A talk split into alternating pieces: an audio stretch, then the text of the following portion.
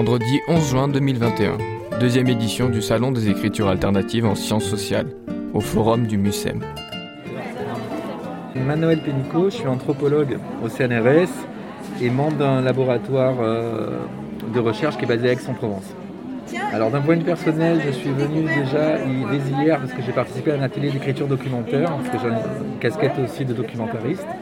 Et aujourd'hui, là, je suis là aussi pour présenter la revue de l'Anti-Atlas Journal, qui est un, projet collectif en fait, qui rassemble des chercheurs et des artistes depuis 2011 et qui explore en fait la question des frontières. Au départ, c'était les, frontières politiques, étatiques, et de plus en plus, on est allé explorer aussi la question des frontières plus symboliques, euh, dans mon cas peut-être religieuses même, ou alors euh, interdisciplinaires entre l'art et les sciences, les arts et les sciences, etc. Donc en fait, c'est un collectif et donc un des, des, des productions aussi hybrides entre guillemets, où des chercheurs peuvent coécrire, des chercheurs peuvent coécrire avec des artistes, ou des artistes entre eux, etc. Donc c'est ce qu'on appelle aussi beaucoup les dispositifs art-sciences, qui sont de plus en plus euh, en vogue en tout cas, et y compris à, l'université d'Aix-Marseille. Parce que donc cette revue, elle est, euh, née d'ailleurs d'un programme euh, qui, qui, est basé entre autres à Marseille, à Aix-Marseille Université, à l'IMERA, qui est un centre aussi de, recherche pas très loin de Radio Grenouille, hein, parce que c'est de l'autre côté de la voie ferrée, du côté du parc Manchon, et, euh, du, voilà, de, l'observatoire. Et, euh, donc la, problématique ou la, raison d'être de cette revue, c'est d'essayer de d'éditorialiser différemment des articles scientifiques ou de chercheurs, c'est-à-dire qu'on n'est pas dans un rapport linéaire au texte qu'on lit de haut en bas, comme pas mal de revues numériques font, hein, notamment de recherche. Là, on est beaucoup plus dans une logique un peu euh, déstructurée, où on va pouvoir naviguer.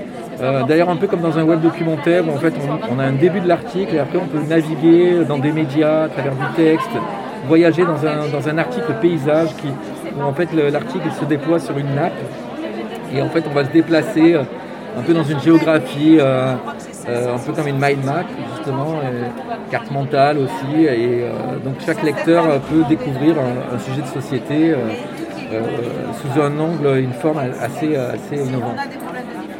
Alors là, le dernier numéro qui est sorti en 2020, c'est Cartographie alternative.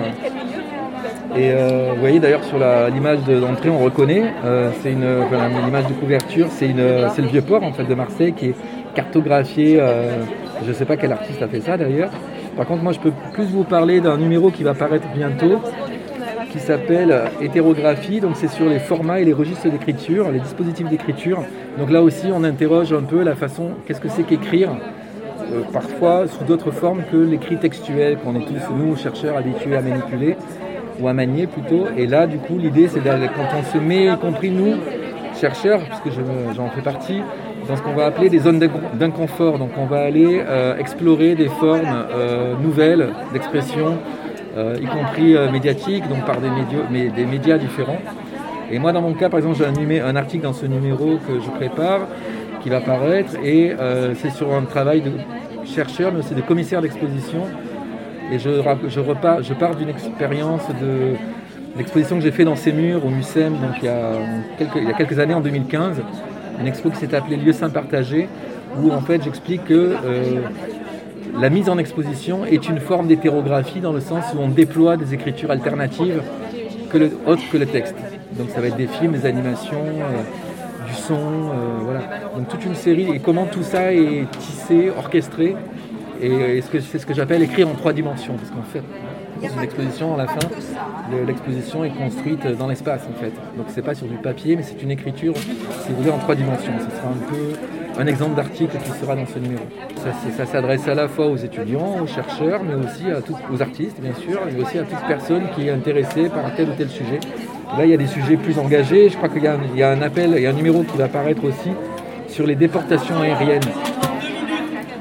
Donc un numéro qui va apparaître sur les déportations aériennes, donc avec tout un engagement aussi politique euh, sur les, renvois euh, dans les pays des migrants, etc. Donc c'est des, sujets aussi de sociétés engagées qui peuvent évidemment intéresser euh, même vos auditeurs.